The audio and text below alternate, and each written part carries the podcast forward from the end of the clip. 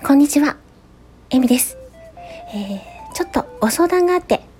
急遽収録しています。えー、私は声で遊ぶことが好きで、えー、いろいろと声を変化させて出してみたりしてるんですが、えー、特に、まあ、得意というか、よく出している養生ボイスですね。皆さん、おはようございます。とかですね。そんな感じの声を出してるんですけど、この幼女に名前つけてみようかななんて思ってます。どうでしょうか？で、あの、もしよろしければ、こんな名前いいんじゃないかななんてアドバイスもらえたら嬉しいなっていう